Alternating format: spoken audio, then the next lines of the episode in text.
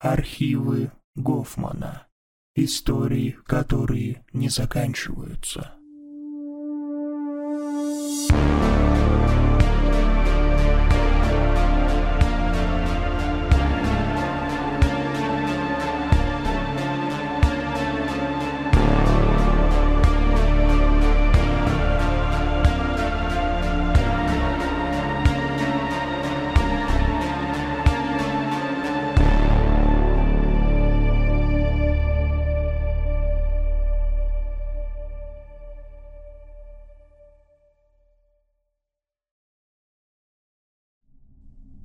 Саня вздыхает, опустив голову так низко, что лица почти не видно. Рукой сжимает стакан до побледневших костяшек. На дне плещется выдохшееся пиво. Незаметно бросаю взгляд на настольные часы. Начало первого ночи. Пора бы уже закругляться и ложиться спать, но я все не могу перебороть тактичность и выпроводить гостя. «Настя», — говорит он глухо. «Так вот в чем дело. Саня завалился часов семь с двумя литровыми бутылками пива под мышкой. Сказал, мол, давненько не сидели по пятницам, надо исправлять. Весь вечер был излишне бодрым и жизнерадостным, но постепенно хороший настрой улетучился, сменившись меланхолией, поэтому я догадался, что-то случилось. Выпытывать сразу, тем не менее, не стал, торопливо дожидаясь, когда выйдет само. «Что, Настя?» – спрашиваю. Он отвечает, поднимая виноватые глаза – Сказала, расстаться хочет. С Настей Саня познакомился 7 лет назад, как раз когда мы с ним окончили институт. Уже на третий день знакомства они объявили себя парой. И такая там была сильная любовь, что я ни секунды не сомневался, долго это не продлится. Ожидания не оправдались. В прошлом месяце Саня заявил, что сделает Насте предложение, и получил согласие. А теперь вот такие новости. С чего с ней расставаться-то? Говорю. «Вы же жениться надумали. Она до потолка прыгала». Он опрокидывает остатки из стакана в рот и невнятно бубнит. «Ну я это... В клубе же был на тех выходных. Она как раз к родителям домой уезжала. Вот я и подумал, чего дома сидеть. Схожу, хоть попрыгаю. Тебя звал, помнишь? Тебе Катька не отпустила». «Помню», кивая осторожно. У Кати в тот день я не спрашивал. Просто отказался, потому что лень было куда-то вылазить. Это в 18 хочется быть на всех вечеринках сразу, а в 30 готов променять все на расслабленный вечер дома. Саня же относится к такому типу людей, что навечно остаются 18-летними. «Ну вот», — продолжает краснее. «Я же чисто потусить хотел, думал, кого из знакомых встречу. Ну, напился, в общем. Там девка одна была, тоже бухая в дрова. Я даже сейчас имя не помню, прикинь. Я, кажется, и не спрашивал даже». Мега сообразив, что к чему, я хмурюсь. И что эта девка?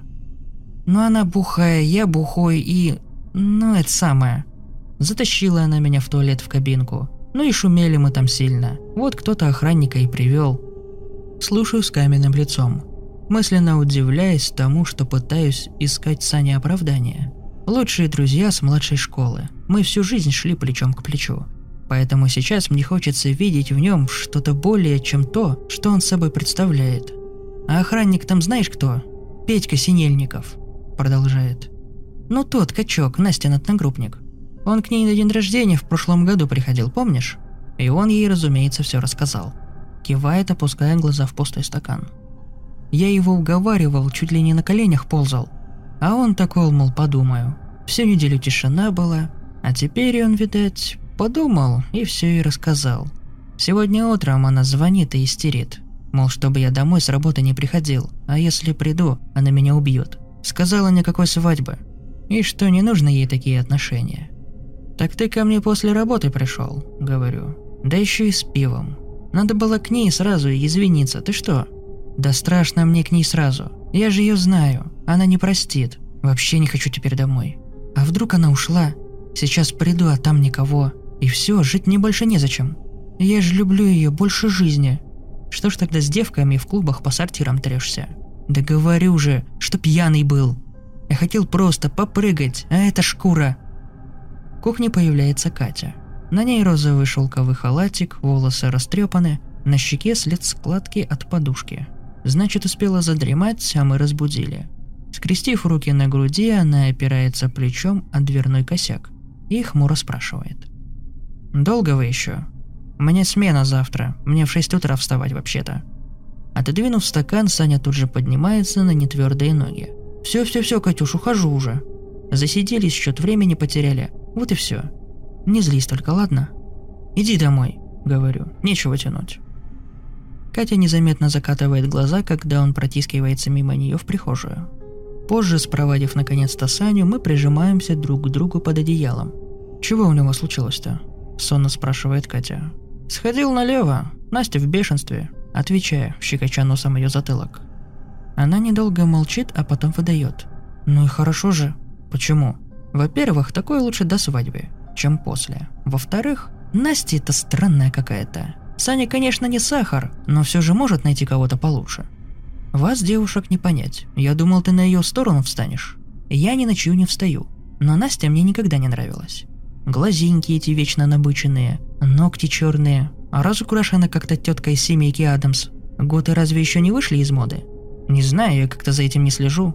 А страничку ты ее видел? Одни какие-то репосты с предсказаниями, гороскопами и приворотами. Конченая какая-то.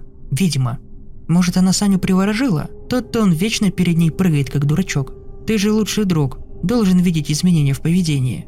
Не задумывался. А почему ты раньше все это не говорила? Ну, мы же с ними как бы друзья, такое про друзей не говорят. Усмехается. А теперь-то можно? К следующему вечеру, не дожидаясь никаких новостей от Сани, я извожусь в неведении. С одной стороны, не терпится узнать, чем закончится семейный скандал. С другой, лезть в чужое грязное белье, даже если это белье лучшего друга, не позволяет совесть. «Да позвони сам», — говорит Катя, ставя на стол тарелки. «Ну, что-то не знаю. Тяну. Может, они помирились и целый день друг друга на руках носят? А сейчас названивать начну. Может, им не до меня?» В тысячный раз тычу кнопку разблокировки телефона, чтобы убедиться в отсутствии пропущенных звонков и непрочитанных сообщений. Саня из тех, кто всегда держит окружающих в курсе своих дел, поэтому молчание после заявления о расставании с подругой выглядит как минимум подозрительно. «Звони уже, и давай ужинать нормально», — говорит Катя. «Звоню, звоню», — выдыхаю. Саня берет трубку после пятого гудка.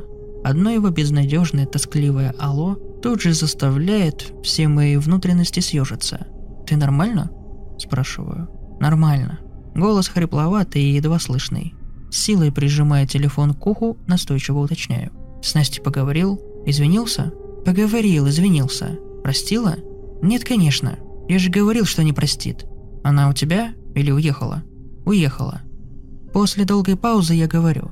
«Хочешь, к нам приезжай. Посидим вместе. Хотя завтра никуда не надо. Она не будет против. Выкладывая на тарелку тушеную картошку с мясом, Катя поджимает губы и бросает на меня угрюмый взгляд. «Не, я дома буду», – отвечает Саня. «И это, не звони мне, ладно? Ни с кем не хочу говорить. Ничего вообще не хочу». Звонок прерывается, и я расстроенно откладываю телефон, с недоверием глядя на погасший дисплей. «Такого я от него еще не слышал», – говорю. Катя пожимает плечами. «Пусть придет в себя. В конце концов, сам виноват. В понедельник после работы я еду в салон сотовой связи, где Саня работает консультантом. Переступив порог, даже не сразу его узнаю. Сутулившийся над стойкой хмурый парень совсем не похож на моего вечно жизнерадостного друга. Осторожно подхожу, близоруко щурясь в надежде, что все-таки обознался. «Что-то подсказать?» – цедит сквозь зубы Саня, глядя куда-то в сторону. «Ты как?» – спрашиваю. Он наконец поднимает на меня глаза и тут же закатывает их к потолку. «Ты чё приперся-то? Я же просил не звонить». «Я и не звоню. Проведать пришел. Если прошу не звонить, значит и видеть тоже не хочу, понял? Брысь отсюда, если ничего покупать не будешь». Растерянно переминаюсь с ноги на ногу, не веря ушам. Бледный и осунувшийся, Саня злобно глядит на меня из-под лобья. Пальцы нервно постукивают по стойке. Под ногтями видно грязь. «Знаешь, Саня, если тебя Настя бросила, это не повод на других кидаться», — говорю. «Я же тебе наоборот помочь хочу, я...» «Брысь, говорю!»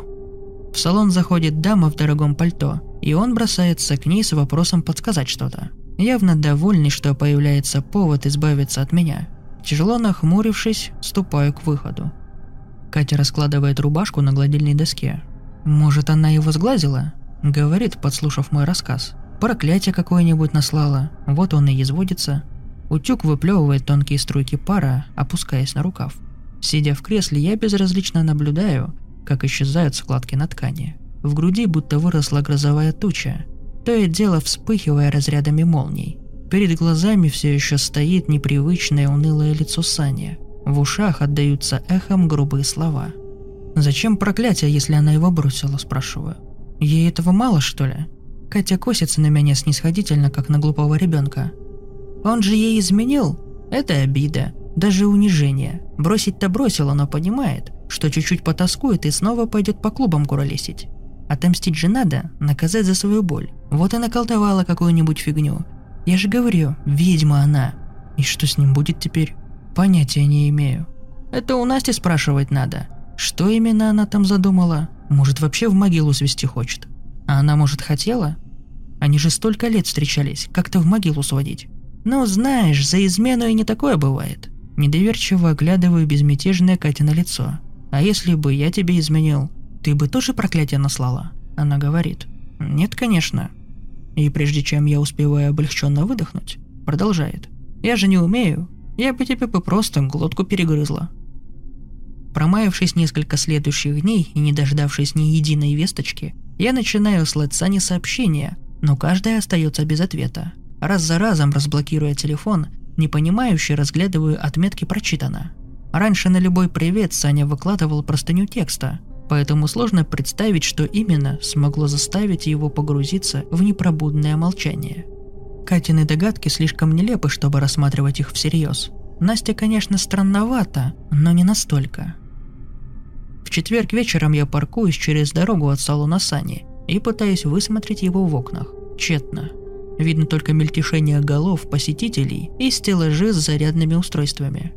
Можно, конечно, зайти, но еще одна брысь точно вгонит меня в депрессию. Лучше наблюдать издалека. Моросит дождь. Мутные струйки расползаются по лобовому стеклу.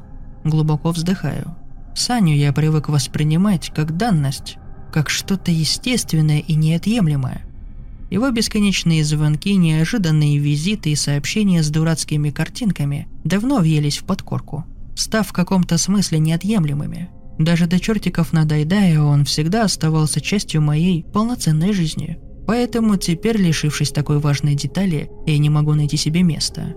Неожиданный стук вырывает меня из прострации. Кто-то тощий и сгорбившийся стоит снаружи – Заглядывая в окно, опускаю стекло и вздрагиваю. Это Саня. Щеки запали, под глазами проступили черные круги. Грязные волосы, слипшись сальными прядями, подбородок порос неровными клочками щетины. Наклонившись, он шипит мне в лицо. «Ну что тебе надо, а? Ты что думал, я тачку твою не замечу?» Дыхание настолько зловонное, что я едва сдержал брезгливую гримасу. «Саня, успокойся, давай все Следить взялся, да? Шпион типа? Когда вы все меня в покое оставите?» Дождь мочит красную рубашку с логотипом салона, но Саня не замечает. Скривившийся от злости, он скалится нечистыми зубами. «Чтобы я тебя тут больше не видел, понял? Я никого вообще видеть не хочу, чтобы вы облезли все!» «Послушай, я просто хочу!» Срывается на крик, брыжа слюной. «Пошел вон! Ехай отсюда, пока я тебе по роже не настучал!» Когда он начинает молотить ладонями по крыше машины, поднимаю стекло и завожу мотор, стиснув зубы до боли в скулах. Кажется, будто это не Саня, а я вышел под холодный дождь, мигом промокнув до нитки. «Я смотрела в интернете про всякие эти порчи», — говорит Катя вечером, надевая ночнушку. «И что там?» – спрашиваю. «Ой, куча всего. Но если смотреть по нашей ситуации, то есть один похожий вариант. Она плюхается в кровать и берет с тумбочки телефон. «Вот, смотри, я заскринила. Это типа заговор на смерть. Если сделать все правильно, то объект как будто бы отравится. Будет чахнуть ровно 10 дней, гнить изнутри, как ходячий труп. Представляешь?» Хмуро вспоминаю. «Да, пахнет от него так себе. А после 10 дней что будет?» «Ну, это же заговор на смерть. Так что она и будет». Холод заполняет живот, расползается по жилам. Дурные предчувствия встают в горле комом, мешая дышать. «И как это исправить?» – спрашиваю сдавленно. «Всякие эти колдунства можно отменить?» «Ну да», – наверное, тянет Катя. «Только в большинстве случаев нужно обращаться к тому, кто это все навел». Вытягивая свой мобильник из-под подушки дрожащими пальцами, неуверенно запуская приложение. Катя заглядывает в экран. «Что делаешь?» «Насте написать хочу. Сразу надо было с ней поговорить». «Может, не надо? Кто знает, что у нее на уме? Вдруг и ты под раздачу попадешь?» Гляжу на нее с сомнением. «Я-то тут при чем? Просто попрошу по-хорошему. Даже если она никакой порчи не делала, пусть хоть поговорит с Саней. Нельзя ж его в таком состоянии бросать. Она поймет, Настя отвечает на сообщение через несколько минут. Звонкое уведомление разбивает тишину, и мы одновременно подпрыгнули. «Что там?» – волнуется Катя. «Говорит, чтобы мы все пошли на три буквы», – говорю упавшим голосом. «Ну-ка, попробую сказать, что...» А, нет, в черный список кинула. Беспомощно гляжу на Катю, и она снова хватает свой телефон. Тогда вот еще можно попробовать. Это, конечно, дико немного, но раз уж Настя не хочет отменять заговор, то... То что? Полистав скриншоты, она стучит ногтями по дисплею.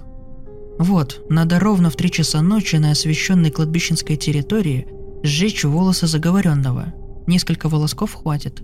Только при этом надо, чтобы они были срезаны не более чем за сутки до сожжения. Кромешный финиш. Катя пожимает плечами, отведя взгляд. Я просто рассказываю, что нашла. Где мне взять срезанные волосы Сани? Ходить за ним по парикмахерским? По-моему, сейчас ему не до стрижек. Она откладывает мобильник и накрывается одеялом до самых глаз. «Давай спать, не хочу забивать голову этой мутью на ночь», — говорит. «Вставать рано». Теперь каждый день мне снится, как я с ножницами гоняюсь за исхудавшим Саней, а он неизменно ускользает в последний момент, не давая дотянуться до его всклокоченной шевелюры. Зубы у него заросли зеленой плесенью и клацают, как капканы, а воспаленные глаза безумно распахнуты. Уворачиваясь от лязгущих лезвий, он хватает меня за плечи и выдыхает в лицо кислотную вонь. «Что-нибудь подсказать?» «Ты какой-то не такой», — говорит Катя в воскресенье за завтраком. «Друг он, конечно, друг, но зачем так убиваться? Пострадает и пострадает. Просто подожди немного». «Ты не понимаешь», — говорю. «То, что делается сейчас, это вообще не про Саню. Нетипично как-то для него. Думаешь, его первый раз девушка бросает? Вообще нет. В институте раз по сто бросали, а он уже на следующий день как огурчик. И уж точно никогда на меня не лаял.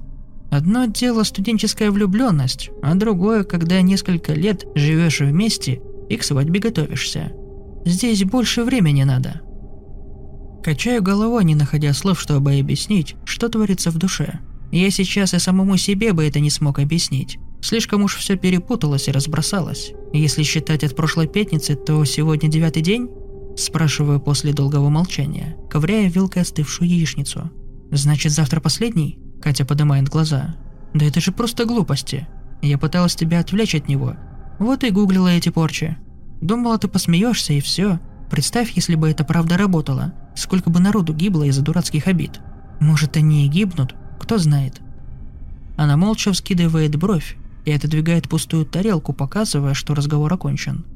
Позже сомнения становятся невыносимыми. Пока Катя поливает на балконе цветы, я прихватываю из ванны маникюрные ножницы и выныриваю из квартиры, не дожидаясь неприятных вопросов. Молодая девушка в салоне встречает меня вежливой улыбкой. «Чем могу помочь? А Саня сегодня выходной разве?» Спрашиваю растерянно. Улыбка тут же блекнет. Он уже второй день не выходит? И трубку не берет, никто до него не может дозвониться. Сердце переворачивается в груди, ноги подкашиваются от нахлынувшей слабости. Нервно кивнув, я разворачиваюсь к выходу. Девушка кричит в спину. «Если увидите его, передайте, что босс сердится!» Всю дорогу я то и дело набираю Саню, но из трубки слышно только длинные гудки. Светофоры издевательски долго показывают красный, пешеходы издевательски медленно переходят дорогу. Кажется, быстрее было бы бросить машину и добежать пешком. Неторопливо похлопывая ладонями по рулю, Едва сдерживаюсь, чтобы не начать кричать на окружающих. Добравшись наконец-то до нужного дома, я влетаю на шестой этаж, не дожидаясь лифта. Взгляд беспорядочно мечется по сторонам, цепляясь за трещины в звездки и облуплившиеся краски на стенах. Ни на чем не получается сосредоточиться, когда перед лицом вырастает знакомая обшарпанная дверь, с силой давлю пальцем кнопку звонка, но вдруг отшатываюсь от неожиданности. Ноздри касается неприятный запах, слишком однозначный, чтобы теряться в догадках. Неосознанно выкрикиваю «Саня!» и снова нажимаю звонок. Слышу, как по ту сторону переливается веселая мелодия, но никто не торопится открывать. «Саня!» Когда начинаю стучать кулаками по двери, приоткрывается соседняя. Видно тощую тетку с полотенцем на голове, руки деловито перевязывают пояс халата. Смирив меня любопытным взглядом, она спрашивает. «Что-то случилось?» «Ничего», – выплевываю, опять мучая кнопку звонка. «Точно?» Не отстает. «Может, ментов вызвать? Тут уже несколько дней тухлятиной воняет». Внутри словно взрывается огромная петарда, и я срываюсь. «Несколько дней воняет? А ты не вызываешь? Совсем тупая! Быстро звони!» Испуганно отшатнувшись, тетка послушно кивает и скрывается в квартире. Паника будто лупит хлыстом, призывая действовать. Я прикусываю губу и с размаху наваливаюсь на дверь плечом. Хлипкий замок беспомощно дребезжит, но не сдается. Отступив на шаг, я силой толкаю ногой, и удар тут же отдается болью в колене и бедре. Второй удар, и в замке что-то со скрежетом ломается. Третий, дверь распахивается. По полу со звоном рассыпаются шурупы и мелкие металлические детали замочного механизма. В нос бьет такая вонь, что я едва сдерживаю накатившую тошноту. Прикрыв лицо воротом в футболке, ступаю в квартиру, как в бушующее пламя. В желудке бурлит. Горячая волна поднимается к горлу. Туман заполняет голову, перед глазами меркнет. Бегло осмотрев прихожую и кухню, направляюсь к спальне, когда из нее выныривает зябкая худая тень. Тощие руки, острые плечи, перекошенный желтозубый рот. Вскрикнув, я едва не бросился прочь, но вовремя узнаю Саню. Да нельзя исхудавший, он цепко хватает меня за локоть, костлявыми пальцами, широко раскрывая покрасневшие, слипшиеся глаза. Кожа цвета скисшего молока, губы растрескались и кровоточат. К зловонию мертвечины примешиваются запахи пота и рвоты. «Уходи!» – шипит. «Я же не звал тебя! Никого не звал!» «Саня!» – выдыхаю. Тебе надо помочь. Я знаю, как тебе помочь. Дай только волос срезать. Не двигайся, хорошо?» Шарю по карманам в поисках ножниц и вспоминаю, что оставил их в машине. Времени совсем не было. Надо торопиться. «Вали отсюда!» – хрипло говорит он, слабо толкая меня в грудь. «Я не дам ее забрать!» «Кого?» От удивления в голове на секунду прояснилось. И все тут же встает на свои места. «Какой же я дурак! Не дам! Не забирай ее!» Он хватает меня за плечи, когда я ступаю в спальню, но сил слишком мало, чтобы помешать. Замирая на пороге, прижимая ладонь к рту, не давая волю крику. Плотные шторы задернуты, но света все равно хватает, чтобы разглядеть на кровати раздутое тело. Лиловая кожа полопалась на шее и груди. Выпученные глаза пятились в разные стороны. Изо рта торчит распухший язык. То, что это Настя, можно понять только по покрашенным в черный цвет длинным волосам. Облепленная мелкими мухами простыня, сплошь пропитана густой мутной жижей, тяжелые капли вязко срываются с кровати на пол. «Не говори никому», – просит Саня, дергая меня за рукав. «Не говори, а то заберут!» Почти ничего не различая, бросаюсь наружу. Уже в подъезде из меня наконец вываливается полупереваренный завтрак, и я падаю на колени, давясь рвотными спазмами. Слышно, как хлопают двери, кто-то топчет по ступеням, кто-то вскрикивает и причитает. Пока мгла застилает разум, я сижу на коленях посреди заблеванной лестничной площадки и непонимающе рассматриваю поднимающуюся вокруг суету. Перепуганная Катя выпрыгивает из спальни, как ошпаренная, когда я возвращаюсь домой во втором часу ночи. Еще вечером я позвонил ей из участка, вкратце описав ситуацию и велев ложиться спать без меня. Но она, видимо, ни на минуту не сомкнула глаз. «Это правда?» – спрашивает, помогая снять все еще пропахшую гнилой плотью футболку. «Она мертва? Ты прям видел?» Коротко киваю, сбрасывая себя всю одежду. «Видел. Принеси пакет, все это надо выбросить. У меня как будто от кожи пахнет. Даже изо рта как будто пахнет. Да ведь?» Катя напряжно принюхивается, когда дышу ей в лицо и неуверенно качает головой. «Вроде нет. А что, Саня?» «Да фиг знает. Как менты приехали, так сразу его забрали я больше не видел. Меня потом к участковому отвезли, и по сто раз одни и те же вопросы. Одни и те же. Заполнял он там что-то. Хотелось просто открыть рот и орать до хрипа. Но он что-то там писал и писал. А Настя? Как это все случилось-то? Да вроде еще не ясно точно, как случилось. Только в общих чертах. Ему, участковому этому, постоянно звонили, и он мне рассказал немного. Ну, и что там было?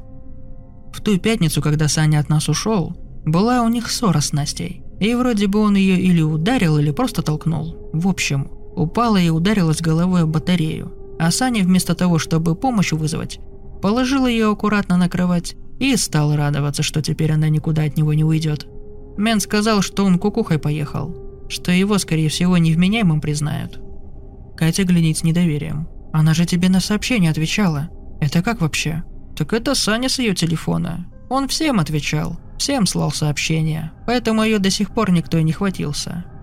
Тяжело опустившись на обувную полку, я обхватил голову руками, все еще не в состоянии осмыслить происходящее. А хреново ему было не из-за проклятий, а из-за трупного яда. Мен сказал, что Саня вообще там сам подохнуть мог, рядом со своей Настей. Мрачно усмехаюсь. Так что я вовремя зашел в гости.